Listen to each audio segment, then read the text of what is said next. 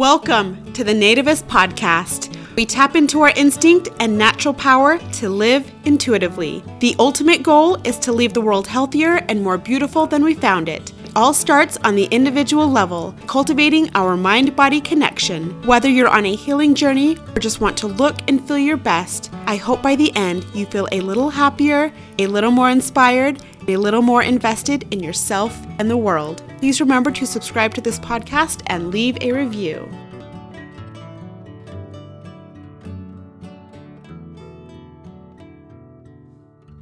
Hey everyone, welcome to the latest episode of the Nativist Podcast, and we are going to talk about money. And this is a big topic, and I'm so stoked to talk about it. And I am here with the man, Jackson Wood, who definitely knows his stuff. So, Jackson, do you want to give a little bit of an intro? Sure, yeah. yourself? Well, thanks for having me on the podcast. It's fun. Thank you. I love to talk about money. Yeah. yeah. So my name is Jackson Wood. I am the owner of a registered investment advisory firm here in Idaho called Lift Off Financial Planning. Uh, I grew up in Salt Lake City, and I don't know if it's the episode before this or whatever, but Yeah. you, you've heard from my wife. I'm Yeah. Carly Stiles.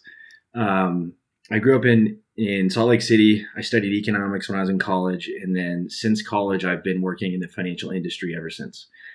Uh, I got a job. My first job out of college was was with a big brokerage firm in Salt Lake called Fidelity Investments. Ooh, good time, yeah. So I worked there, and that was that was a lot of fun. They trained me how to you know place stock trades and all about mutual funds and the ins and outs of that.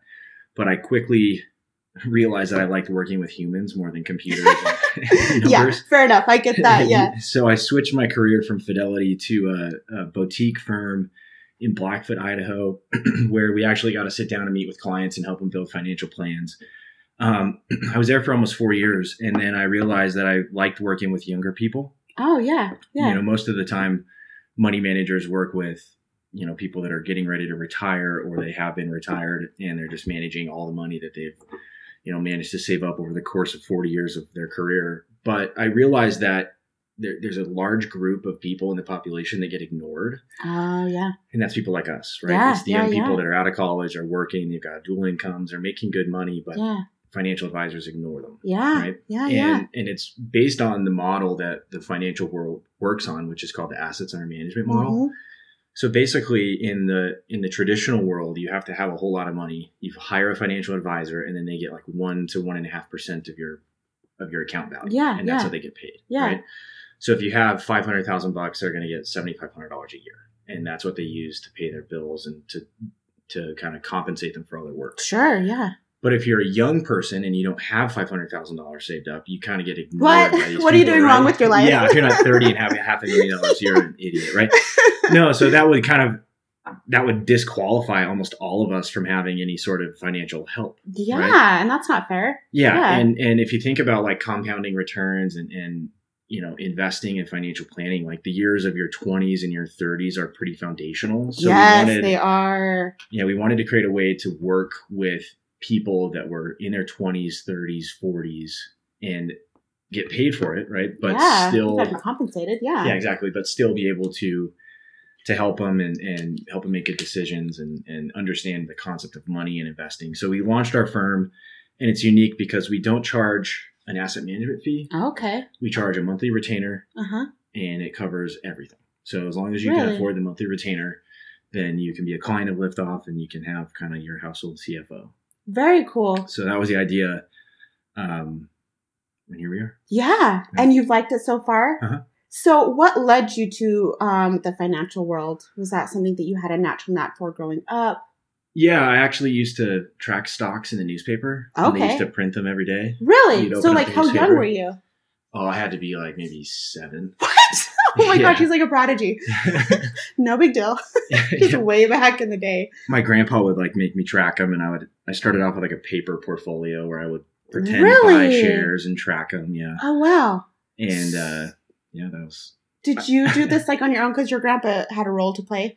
Um, how much of this was his urging and how much of it was your initiative? No, it was basically me just wondering what the heck all that stuff was, and then he kind of taught me what he knew. Really? Yeah, but it might be because I'm really not good at anything else. What? I don't know if I could do No. anything else. So This is a good thing to be good at. I guess, right? Literally pays off.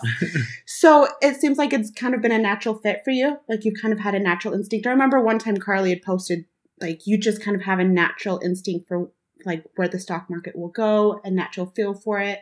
yeah, when I well, you know, it's really difficult to predict, and I try Mm. not to like time it, but I'm glad that you, You know. said that. I want to talk about that. So go yeah, ahead. it's really. I I mean, some people can get it right, Yeah. uh, but it's you'll get it wrong more often than you'll get it right. Thank you. That's Yeah. so reassuring. yeah so there uh, there's a lot of you know theory about market timing and and i think the idea is just understanding you know where to put your money on a large scale how to you know allocate it and then just letting it go and basically forgetting about it Yeah. you know so i don't know it's something that i've always been interested in i remember going through like the airport on a trip and you'd see guys in suits with like palm pilots Yeah, like, yeah. Their job whatever those guys Yeah. that's what i want to do that looks cool. so it's it's nothing like that in real life but you know that's kind of what i thought So I like what you said about letting go and like I was listening to a financial guru the other day and he was talking about riding the waves in the financial world and stock investments and investments in general and just taking a few bruises along the way and keeping that overall perspective and not panicking at every bump in the road and like pulling your money and just Yeah. riding the long-term wave and it sounds like that's important because you can't panic and he was talking about the financial crisis in 2008 Mhm. and back in 2001 with 9-11 and he said if people kept their money in now they would be just fine it's so hard to have lost money since then if you were in it for the long term but what gets people in trouble is they panic yeah and pull the money I agree with you. I think that probably 95% of money is behavioral. Mm, yeah yeah yeah And and I think that a lot of people panic at during, you know, tough times. So look at December of 2018, right? yeah On Christmas Eve we had the worst point sell-off that we've seen ever. And on the 26th of December we had the biggest rally that we've ever seen. yeah yeah And uh, on the flip side, people always buy the wrong things too, because if you remember in 2017, everybody was talking about cryptocurrencies Yes, and Bitcoin, and yeah, yeah. everybody wanted to buy it. And you probably haven't seen your friends post about it for like a year, yeah right? They were buying it the entire way up and yeah ignoring it the entire way down. When Yeah. in reality, you should be selling it on the way up and Mhm. buying it on the way down. right Um, but there's an article I actually read this recently, and it said so the concept that you're talking about of just letting it ride and putting your money in and just setting up automatic contributions is called dollar cost averaging. okay Without getting too dorky, it's basically just putting money into the market, setting up your 401k at work or, or your 457 or whatever it is, and just saying, okay, I want 6% of my paycheck to go in and just ignoring it. And that means you buy shares every week or every two weeks, however often you're paid. And this guy did this study where the title of the article was Even God Couldn't Beat Dollar Cost Averaging. And so he went back and he cherry picked like when you would want to be in the market and when you would want to be out of the market. And he built a strategy, you know, based on back tested data of perfect timing and then compared it to somebody that just put a hundred bucks in every, I think it was every month or every two weeks or something. And that strategy beat even timing the market perfectly. Really? Yeah, since like the last 80 years. wow that's impressive And so it, it kind of clues you into how, how it's important to kind of control your behavior and just kind of ignore it. I mean, there's a lot in that, and that's a Yeah, big statement, but I- think that that's a big part of it, especially if you're young. especially if you're young. And that's where it helps to have a financial advisor too that can help you guide you along through that, right? So Yes. um has some insight and knowledge obviously that will help kind of talk you down from the ledge. I joke that wanna run with your sometimes, exactly, I joke that sometimes my job is just talking people off the Yeah, ledge. Like that's all that we have to do sometimes. Yeah. Uh, but it's hard. I mean, it's Yeah, yeah, emotionally yeah. hard to see your money go down, to see you lose, you know, a few thousand dollars in one day. Yeah. But if you've got a right kind of foundation and a right strategy, just you don't have to worry. It works in your favor. so you have to have some people skills too when it comes to that, right? It's a lot of emotional like Yeah. conversations. Yeah, we had one this morning that was really People's tough. and yeah. it's hard. Money's, Yeah. money. You know, people talk about religion and politics before they talk about money. Right? Oh, And yeah. It's one of those voodoo topics. You don't know what your neighbor makes. You don't know what they have saved up. That's so true. That's Yeah. so true. So yeah, do you um what's your outlook on living a balanced life financially? So you want to be able to live your life and enjoy it, but you also want to be secure and financial savvy. So how do you reconcile those two worlds? Yeah, it's tough. I'm actually working on a blog post right now called The Balance Between Today and Tomorrow. Okay, cool. And the scary thing is like a lot of people aren't saving up and they're not investing appropriately and they're not building a nest egg for the future. And so they may or may not have enough money when they retire. They might be forced to work a long time. Yeah, yeah. But then you have the other side of the of the world that's like, you know frantically saving every single dime that they can, and they have a terrible life because they've they've cut out anything that's enjoyable or fun. yeah. So I think that the idea is you need to be able to build a plan and a budget that allows for fun Yeah. and it allows for enjoyment of your life. You can go on trips. You can you can go to Starbucks in the morning. You know, there's a lot of articles written about not buying your latte so that you can be a millionaire, and I think those are garbage, right? Because you're gonna have a miserable 40 yes, years of career. exactly. You Yeah. have to live your life. Yeah. But also, like you know, be able to have a plan and know where your money's going, and, and know you know that you're saving for the future, and, and just have the balance. There's a there's a cool article by this guy named Mr. Money Mustache. It's kind of cheesy name, but Oh yeah. he talks about like hacking hedonic adapt- adaptation.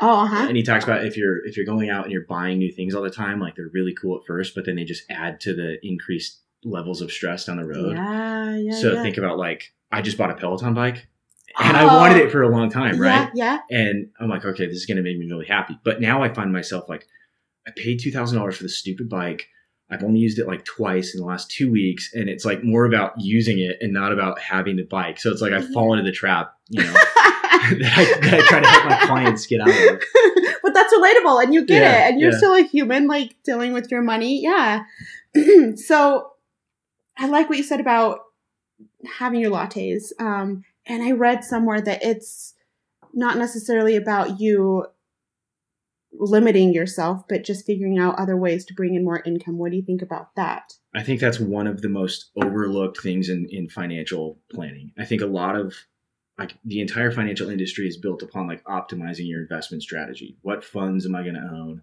What companies am I going to own? How much I'm going to pay to own those? They'll look at how can I minimize my taxes? How can I do these things? And those are all great, mm-hmm. but I you don't find many gurus that are out there teaching like, okay, start this side business, right? Like right you right. can only if you're making fifty thousand dollars a year, you can only like fine tune so much of your, of your yeah income. that's so true that's but so there's true. this other you know aspect, and I think it's e- easier now than ever to you know start a business from home. Yeah.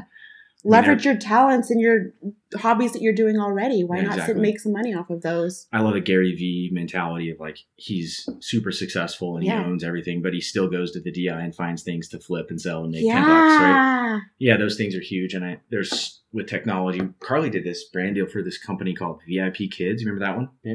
Mm-hmm. and you can actually like in your free time be a teacher an english teacher and make like $30 an hour Cool. and like do it at night to kids in china on the Oh computer wow. Yeah and i'm i'm not we're not with them or anything but like it's easier than ever to like, It really is. yeah and if you just save that money and you you know put it towards good use all of a sudden your credit card debt's gone Yeah. Yeah. And yeah, exactly. And a lot of these things you're going to do anyways. Yeah. So why not make some money off of those? But then there's also the time investment too. So you have to be careful that even if you're trying to save some money and you're planting a garden or keeping chickens or whatever, if that's sucking up all of your time, is that really worth it unless it brings you true happiness? yeah is that really worth it? Because your time is an investment as well. So it's keeping that in mind and having that awareness that whatever your side hustle is, that it's um, a minimal amount of time that you have to invest to generate income, yeah, right? yeah the one thing you're not going to get back is time Right. So my true. necklace says Oh. memento mori and so the curse of being a financial planner is you're always living in the future Yeah. You're always helping your clients live in the future Yeah. and you kind of forget about today Yeah. and you might be you might have such a perfect financial plan that you're going to be worth 10 million dollars when you're 50 Yeah. but you might die when you're 49 in a car Yeah. accident and if your life sucked up until then you would give all of your 10 million dollars back just for an extra day Yes. so it you know you have to find that balance it is tough Yeah, it is. Yeah. But it's so important to keep that in mind. Um, speaking of the future, two questions. Um, so do you feel like it's challenging for people our age to have the future in mind? Are they future oriented? Or is that something that you're trying to like broach with them to raise awareness? i think that if you if you think about when millennials kind of came into the into the uh, workforce Mhm. it was like right after 08 Mm-hmm. And so I think it has shaped us in a way where we're more about enjoying today. Yeah. But I don't think that millennials are ignorant to the fact that they're going to live longer than most generations or that they are going to have to do things themselves. Like most millennials understand, you know, government debt and they mm-hmm. understand underfunded pensions and they mm-hmm. understand these different things. So mm-hmm. I think that I think that they're just struggling to find the balance. And I think that a lot of the times they're afraid of money and afraid of investing because they watch their parents get wiped out in 08 or they they graduated with student loans into a career into a workforce that was going through record high unemployment because of 08. And so mm-hmm. I think a, a, lot of it is working through the fear and just building a, a plan that they're comfortable with. Uh, but I think that millennials more than ever are in balance with you know, enjoying today and yeah. maximizing tomorrow. And, and, I think it's easier than ever before. So I feel pretty optimistic about where things are headed. Um, but maybe that's just the people I'm working with. I'm not mm-hmm. sure in general. I like the way you talk. So yeah. speaking of underfunded pensions and them raising the social security age, mm-hmm. and what are your thoughts on that? Like, have you, yeah, yeah, it's scary. That? So you know, there's a lot of public pensions that are underfunded. We've yeah. seen some of them already. Like the state of Illinois has a massive underfunded pension. Yeah. Here in Idaho, we're lucky because the, the, the public pension here is uh, is funded. But I think that more than ever, we're, we're going to have to rely on ourselves. So parents' generations back until like the maybe the 70s, when you got a job, you had a pension, right? Mm-hmm. And it was very rare that you actually had what's called a defined contribution plan or a 401k or a 457. It was all a defined benefit pension plan. And luckily, things have switched quite a bit. So it's very rare to get a job with a pension unless you're a government employee. But now, if you if you have a pension, more than likely you're going to have some sort of optional 403b or 457 or 401k, or even be able to do like an IRA or something. Yeah, yeah. And so I think that just not putting all your eggs in one basket and not relying on Social Security when you're you know 67 and who knows if it's going to be 75 when we're yeah. old enough to hit right but just being able to know that regardless of if that is there or not we're going to be okay. Yeah. And we're also living longer than ever before. So it's, you know, like. And with AI technology. Oh, yeah. Yeah. Coming at us real hot and fast. Longevity is yeah. increasing. And, and so, you know, they're basing all their actuarial studies on like men dying at 82 and women dying at 84. And I don't think that that's going to be the case when we're that old. And so we're going to live longer. And if we're dependent upon this pension fund and the fund managers to run the distribution schedules appropriately, you, de- you just don't want to have all your eggs in one basket. The good news is that investing is cheap now. It's really, really cheap. It's commoditized pretty much. And so it's easier than ever before to understand finance and understand investing and, and to get a plan. So I think that being balanced between Social Security, maybe a pension, and then your own investments, uh, and even like alternatives like having a rental, you know, a rental uh, portfolio of you know like some apartments or something. Yeah. Like, those are good things to do too. Yeah, yeah. So talking about capitalism in general mm-hmm. and regulation, what are your thoughts? Do you favor more of like a hands off approach, kind of let the market take care of itself, or would you like to see more regulation? What are your thoughts it's a good question. It's it's uh it's difficult because you know like people that are really popular, like that congresswoman from New York, yeah. uh, Alexander something Cortez. Yeah, yeah, yeah, yeah. Super popular. Mm-hmm. A lot of her ideas um, are pretty far left, but if you feel like how how can you not want to take care of someone when we're living in the world's wealthiest country? Yeah. And this is like we've got starving people, we've got people that can't afford their health insurance. Like surely we could have come up with some sort of plan to take care of them, right?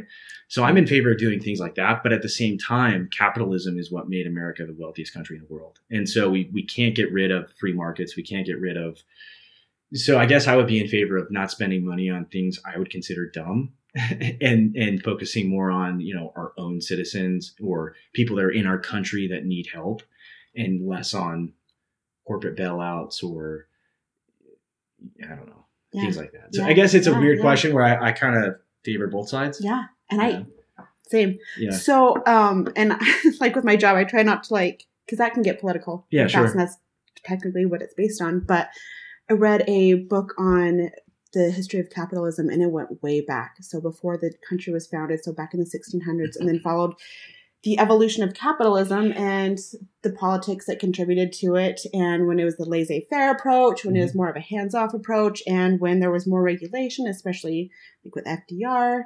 Mm-hmm. It was really interesting to see how that affected the market and different strategies that worked and didn't work. And one thing that struck me, and especially after reading Paul Volcker's book, his new book, is it just seems like such a crapshoot trying to control the economy and trying to remedy the economy when it goes south and when it tanks and battling inflation, the gold standard, and all of that. Mhm. It just seems a little like predicting the weather sometimes. Is that just like this is a naive person's take on it? So, what's your take on that? yeah. Predicting how everything will play out and what the right approach is to fix a problem. on a micro level, I think it's nearly impossible, right? Okay. Because an economy is made up of buyers and sellers and their own discretion, Yes. right? Yes. And you can't control that regardless of what the monetary policy is or whatever, right? Um, on a macro level, I do think that there are certain,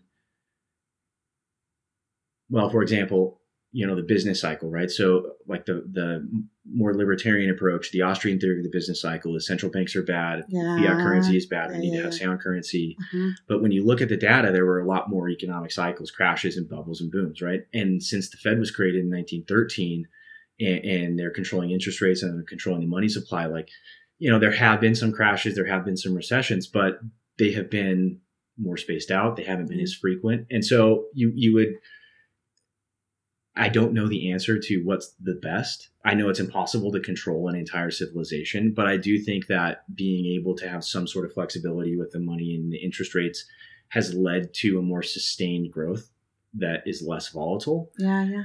But I guess we'll just have to see. You get to the far uh, the far left of that policy. It's called modern monetary theory (MMT). It's all the new rage right now, and, and these people. This is like that AOC from New York Mm, mhm. They want to Yeah, yeah. promote this Green New Deal. Yeah. And when you read it, you're, you think, well, that's kind of cool. What's it going to cost? And it's like trillions and trillions of dollars it would cost, and, and it would revamp all these different things, and it would just you would see runaway debt on the on the government side, right? Yeah, yeah, yeah. And they don't care. They just say it doesn't matter. We just kick the can down the road. But then on the other side, it's like, well, you might run out of road, right? to kick the can down. Like, exactly. we don't That's know exactly what's going to happen. Right. So if I were in charge of the government, I would run it kind of like I would run a personal budget, right? Yeah. Try not to spend more than you need, but if you ever need What to, a radical concept. if you need to occasionally in emergency, make sure you pay your debt back. yeah. Like, yeah, I- yeah, yeah. I don't yes, think you can go wrong. Thank you. That's exactly what I Yeah, I don't know if politicians really would do that because paying down government debt means cutting subsidies and cutting, Yeah. you know, social programs, and that would get them kicked out of office. Exactly. It's not so straightforward. It's hard. Yeah, Yeah. yeah, yeah. It's a tangled mess sometimes when you look at it and you can consider like all of the contributing factors. I think that over the course of like the next 50 years, we're going to see, you know, probably presidents from the far left. We're going to see some from the middle. We're going to see some from the far right. I guess we have some there right now. And I think that at the end of the day, you just have to be able to adapt your personal situation to, to whatever political climate you're in and make the necessary adjustments. I don't Yeah. think that means timing the stock market or timing economic booms or busts, but I think it just means making sure that your plan is bulletproof and Yeah. inside of a contraction or an expansion. Yeah. And going back to just that main theme of living within your means, spending within your means, not spending necessarily what you don't have. Sometimes you have to buy a house and take credit for that. But I mean, what a foreign concept. And that's something that I have been so grateful to my parents for teaching me, Right? Yeah. especially with the recent government furloughs. Mhm. I was fine. And I credit my parents that for teaching me well, but a lot of people weren't. And a lot of people were so stressed out because they didn't have a safety net. And to no fault of theirs, I mean, different reasons for people's financial situations, but it's such a sense of security to know that you have money to fall back on. Mhm. And do you find that, like, what do you see in your dealings? Do you find that people um, are good with their money, that they spend well?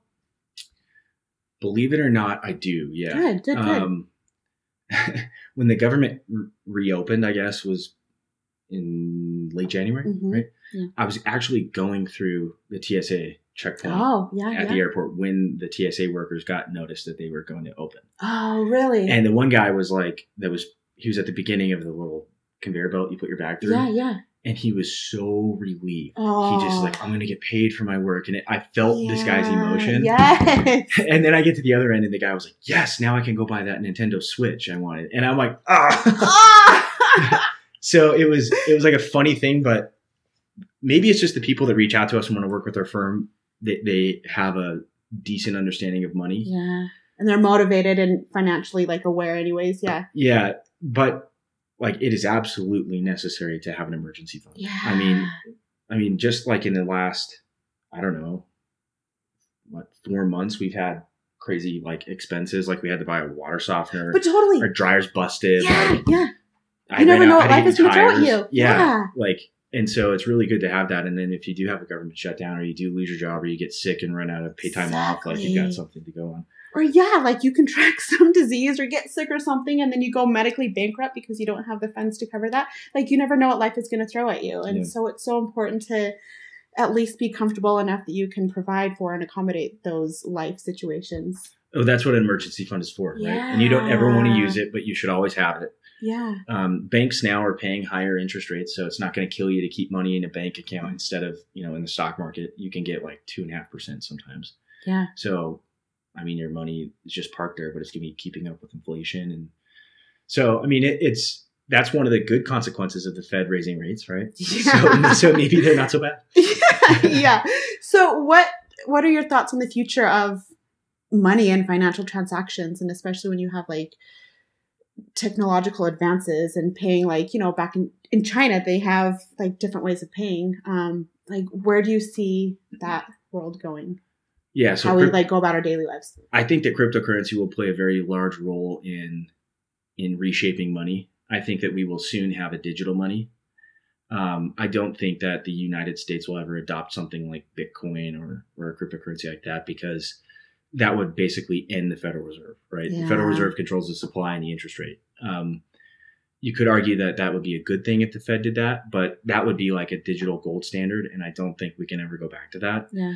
um, I think that with the invention of like, you know, things like Square and Square integrating with, you know, Twitter and Apple Pay and banks all porting their data to like personal software hubs, like Personal Capital is a big one or Right Capital. Uh, I think it's easier than ever before to know where your money's going, but it also makes it really easy to spend it Yeah. you know, you yeah, go yeah. in and you check out, and you used to have to like hope that they would accept a credit card on the internet, and you'd have to get your credit card out, Yeah. and then you have to type it in, and that was kind of a like a barrier to do that. But now it's like, oh, they have Apple Pay, cool, and it's just like two Kinda- seconds and you're done, right? kind of remo- removes that level of consciousness. Yeah, and it's so easier. Yeah. you can buy without even knowing it, right? You go to Amazon, it's like one click checkout, Yeah. right? and it's free shipping, and it's like all of a sudden you spent a thousand dollars on Amazon. Yeah. like, wait a second. so you're gonna have to be. It's gonna be easier to spend. You're gonna be. It's gonna be easier to track, but I think you're gonna be very conscious of where you're putting your money. Yeah. So here's kind of a fun question that I want to hear your answer. So knowing what you know now, let's say that tomorrow you were homeless. All of a sudden, you have all of your knowledge that you have now. What is the first thing that you would do?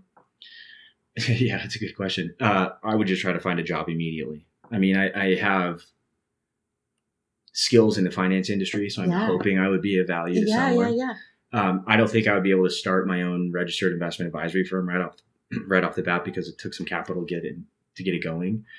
Um, but I think that just understanding the basics of budgeting and, and all that, I mean, would be a huge advantage to starting from scratch. Yeah.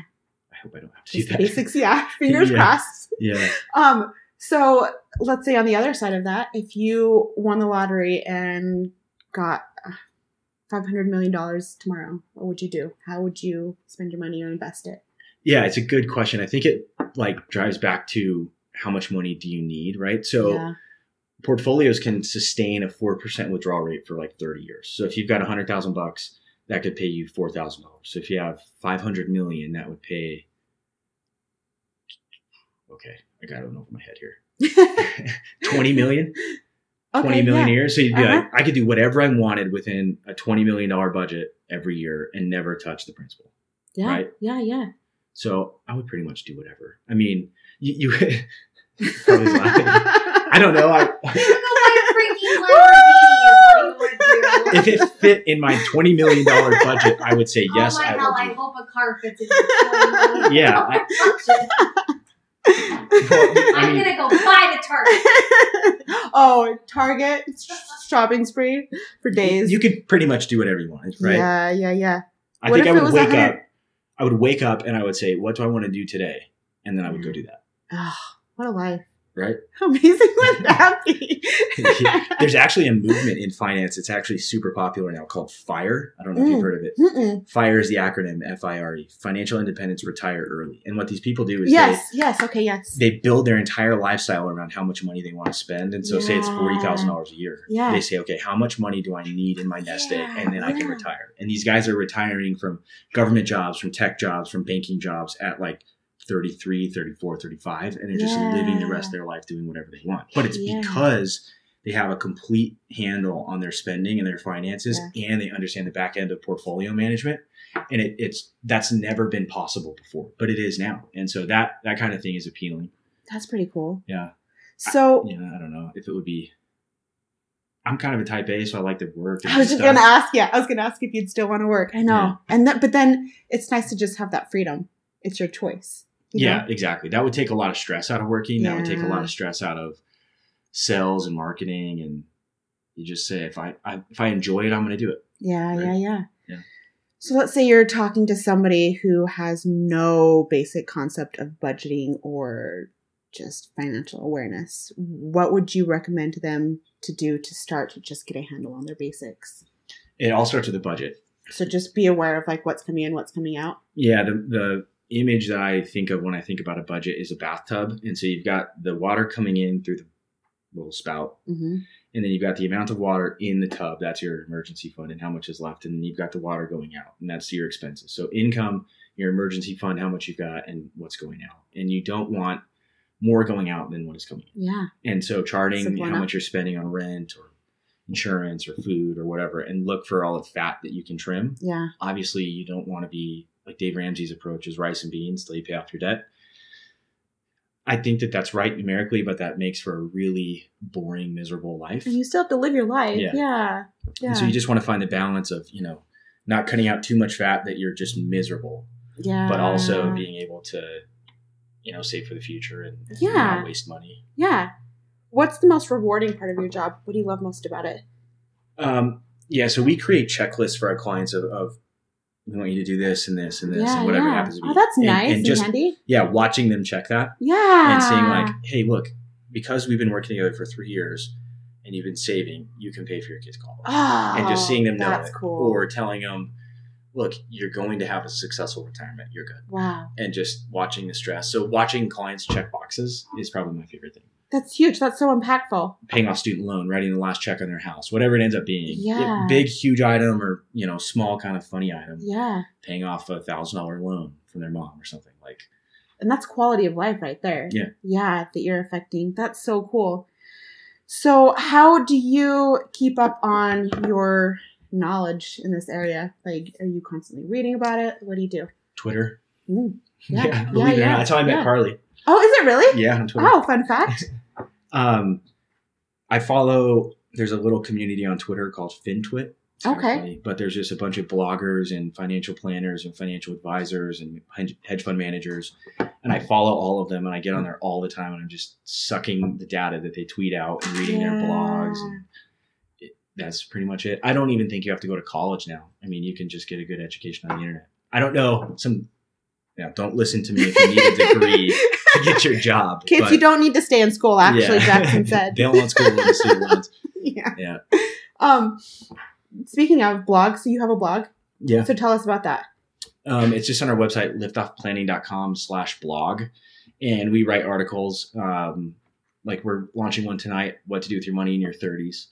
Last week Ooh, was what to do with your money in your 20s. Yeah, yeah. And so we're just going to try to every week release some sort of article or some sort of like informational piece about money and, and financial planning and whatever it is. And sometimes we're going to do Q and A or you know whatever. it is. Ooh, yeah.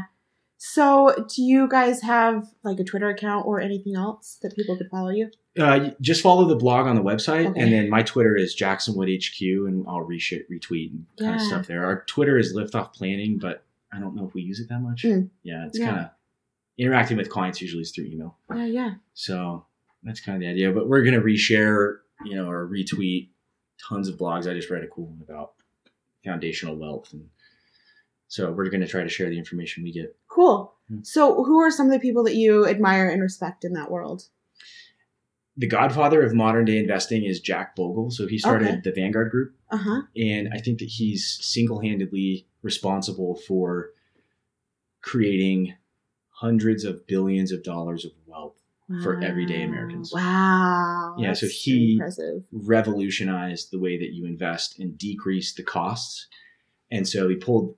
I'm surprised he didn't get like assassinated because he kind of like killed a cabal, right? Yeah. He pulled money out of Wall Street and kept it in the form of lower fees in investors' accounts. Yeah. And he's written a ton of books about, you know, passive index investing and so I look up to him the most. He he just died recently. He's really sad. He had cancer and he didn't tell anybody about it. Oh, that's Yeah. tragic. Yeah. Oh, that is awful. So, do you have any mentors? Or if you could get a mentor, who would you want? Yeah, I think that, you know, just reading a lot of uh, you know, these big time advisors blogs, they kind of act as mentors, like personal mentors. Yeah, yeah. um, growing up, I had a like a guy in my neighborhood that taught me a lot about like stock trading and investing and helped me get started with that. So he's kind of a mentor, and I still bounce ideas off of him. He took me like on a trip when I was in high school and like had me interview like all these top real estate investors, and like he paid for it. He was like, Wow. he's a really good family friend. Oh, that's cool. yeah. So it was a cool. Hope I can return the favor someday. But Yeah. Wow. So, do you wake up excited to go to work every morning? Like, do you feel like this is your passion? This is your purpose? Yeah, it's definitely the only thing that I'm good at is what I joke and say, but I, I get a lot of like satisfaction helping people. Yeah. Um, it's rewarding, you know, it pays well, right? Which is a Yeah, positive yeah, side. yeah, Obviously, you have to have a career that pays well, but it's also like emotionally rewarding helping people find stability and balance. And yeah, I love it. I don't, I wouldn't want to do anything else. You can't imagine yourself doing anything else. That's kind of when you know that you're in the right career, right? When you're like, know, yeah, this I- is my I asked gig. that- I asked Carly that yesterday. She, Really? I said, if I wasn't this, what would I be doing? And she said, you'd be a frat boy. leaving pizza boxes around. what are you talking about? Your dream job one time was to be a rock star. That's a pretty cool dream job. Yeah, I would love to. I used That's to pretty rad. envision myself standing on a stage Yeah. playing a guitar solo, like in front of. Who wouldn't want hundreds to of do thousands that? of Yeah. people. Adoring fans. yeah, and I was like, I'm gonna do it always. And then when it came time to like practice the guitar, I was like, this is stupid. I'm Over not it. doing it. Yeah. So I don't think I'll ever realize that dream. so what about like some of your hobbies, like other interests? Like what are you into? Uh, I love jujitsu, so I've Oh, been doing cool. Brazilian jiu-jitsu for a while. Right on. How when did you get into that? How long have you been in it? So Carly actually went to do a cheer camp. She was like a part-time cheerleading coach, Uh huh. and this is before we had our babies. Yeah. and uh, I was at home bored. When was this? Like in 16? 2016. And it was a Friday night. And I was like, well, all my friends live in Utah because I've only been here like a year. Yeah. Yeah. So I'm going to go to jujitsu. And I've been hooked ever since. And actually, the co founder of Liftoff is my coach. Oh wow. Yeah. So, I've always wanted to get into jujitsu. Was it hard to get started? no, it's it's not as bad as you think. Really? Yeah, it's pretty gentle. Like you can always just tap and the person will stop. Yeah. Yeah. Yeah. There's no punching. You get the occasional like black eye or something. Yeah. no know, big deal. from Street smashing heads. Yeah. Yeah. but it's not like boxing where you're going to get brain damage. Yeah. And like, what kind of like discipline has it taught you? Like mental discipline? Does Yeah. it teach you any of that? It was so foreign to me Uh huh. that it was extremely humbling. Yeah. Oh, I bet. Yeah, Oh, like yeah. just the way you move your body Yeah, and the way yeah. you learn how to throw people and the different types of chokes you learn was so foreign to me that I sucked at it. And I don't know if it was because I spent my whole life doing things I didn't suck at and I kind of got like confident. Yeah. And then I go here and it is like getting thrown into like a whole new world. Yeah. So it was the act of like just continually showing up and, and not giving up and learning and being literally the worst person there. You know, I'm six foot two, 200 pounds. So I'm not really intimidated easily. But then you go to jujitsu, it's like that tiny person over there could kill me. Yeah. And just like learning to accept that and Yeah. respect them. It was, it's a weird thing, but it's cool. And don't you think that's a good practice in life, anyways, to step Yeah. out of your comfort zone and have those humbling experiences You- where you're like, I suck. You absolutely this. need it where you get trapped, trapped in an echo chamber. Yes, you Right? do. Yeah. And you got to cultivate those experiences that fuel your resiliency and your Mhm. tenacity to, to keep going and being comfortable with not being the best one in the room. and it just makes you that much better in every other area of your life. But it effing sucks when you're in the middle of it.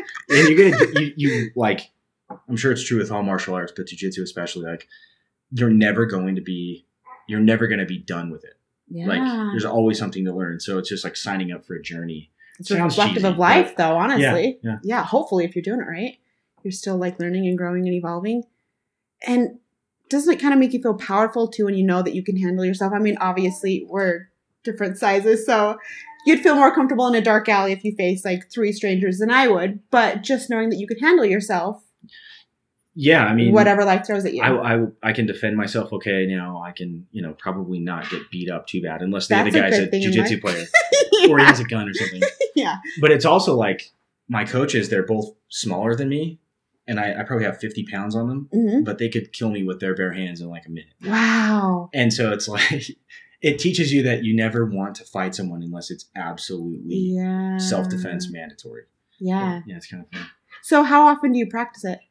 I used to go like two, three times a week, and now I'm lucky to get there once, which I don't really feel bad because we have kids. Yeah, yeah, yeah. You have a lot going on. Yeah. So, what else in life are you wanting to try, or have you thought about trying?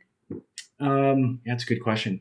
Uh, I love being outside. I love golfing, all the Yeah. traditional like finance stuff. Carly and I, we. s- Food truck. Ooh, Oh yeah, good idea. food truck. It's my goal, probably five year goal, to have my own barbecue food truck. Right on. Yeah. So, are you a big barbecuer? I, I don't know. I think I am. yeah, I don't know if people would pay to eat my car. Carly food. says yes. We constantly have He's just humble. sweats around here because he's just always making meat. I got this new grill that you can like turn on from your phone. no way. Yeah, That's it's- cool. So that's one of my goals. I don't know if it, I'm good enough to do it, but it's worth a shot. I think. Whatever. How long have you had this thought? Like probably a year. Right on. She got it's a, it's called a Traeger grill. I don't know if you know what that is, but yeah, yeah, yeah. And I got it and I was like, oh, barbecuing like that's whatever. Cool. yeah. And then I read through like the recipe book. I'm like, wow, all this food looks good, and then Yeah. I just kind of became obsessed. He's Sweet. good. He's really good. And I'm I'm super picky with food, and he's so good. Ooh. So if you're in so- hotel, please don't take my idea. yeah. Okay, he fine, had it take first. so you do you like to cook in general at all? Uh, I I like to. I'm good at barbecue, I think, but I'm not really good at cooking other things. Mm. Like I cooked pancakes yesterday, Mhm. and for some reason I burn them almost every time. So so if you had a go-to meal, if you were like in a wine and dine without the wine, Carly, what would you do? I probably what just would you make? A, I'd probably cook a steak on the grill. You can't go wrong with the steak. Yeah, a steak or some sort of barbecue. That takes Yeah. all day. So if it's just Yeah. like quick dinner, Yeah. probably just cook a steak. Yeah. And like potatoes or something. That's a good strategy. You make really good French toast. Ooh. Thanks, but you don't you don't burn the French toast. Awesome. Maybe it's because the French. I don't know. He did burn it back in popcorn the other day. I can cook perfect brisket for 15 hours, but I can't cook popcorn or a, a pancake. it's tricky I suck at business. oh, that's awesome. Okay, so um let's do a couple of rapid fire questions. How do you feel about that? Okay. Okay, what's your secret talent other than barbecuing? Making friends with random people, I think. So you both. Do you guys just when you're out and about? Well, okay. What I mean by that is my wife makes friends with everybody everywhere we go, and I don't. But what I meant was like my friends are all way different from each other. Mm, Like one is a engineer jujitsu guy, the Oh, wow. other is a cop who's going to play pro football. Whoa. Like, and I, Yeah. yeah. it's just like uh, I don't know. I'm I like different people. Really. yeah, yeah. Interesting I people. like that. And diversity Yeah. makes life more fun. You can learn something from everybody. Yeah.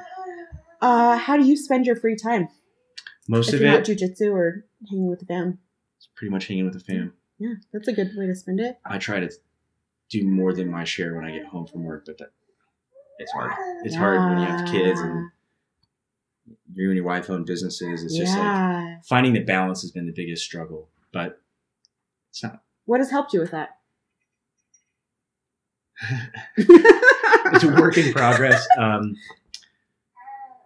I don't know, just like talking about it and making like some sort of like informal tentative plan has been helpful. Like knowing what I'm supposed to do when and I don't know. What is one item that you can't live without?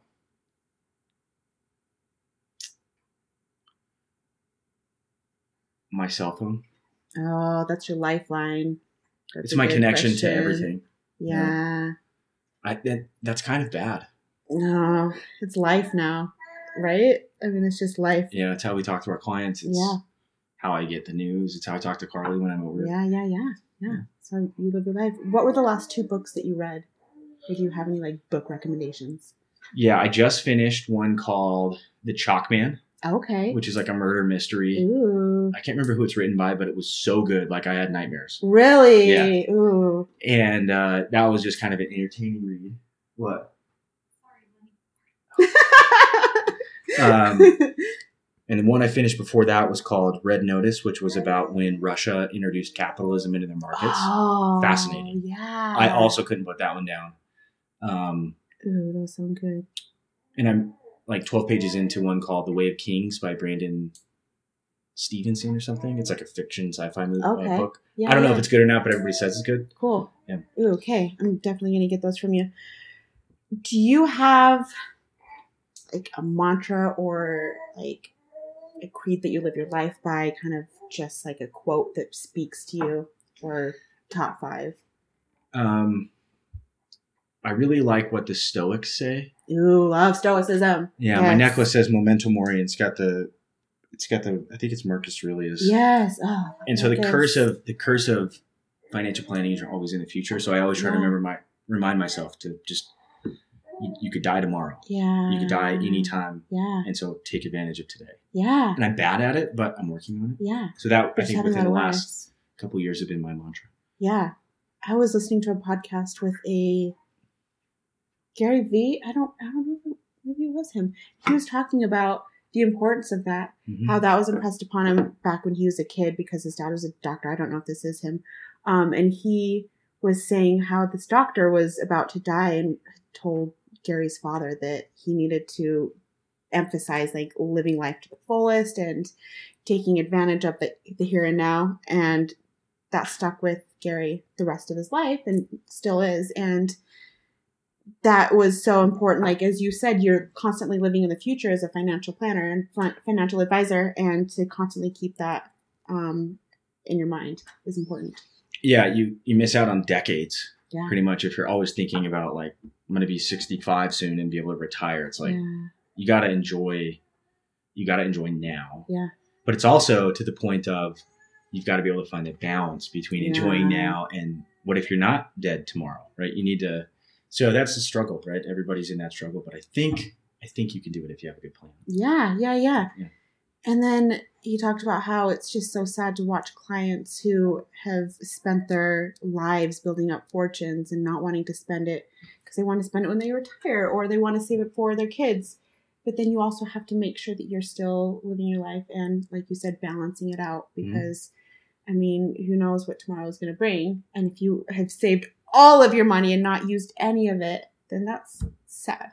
That's tragic. Yeah, I think it's just it's really difficult and a lot of people will have different opinions on it. You know, you get the Dave Ramsey side where it's like pay off all your debt and enjoy your life later. Mm-hmm. Then you have people that are like, I don't care about any of that. I'm just going to party and have fun. Yeah, and so I think somewhere in the middle is probably appropriate.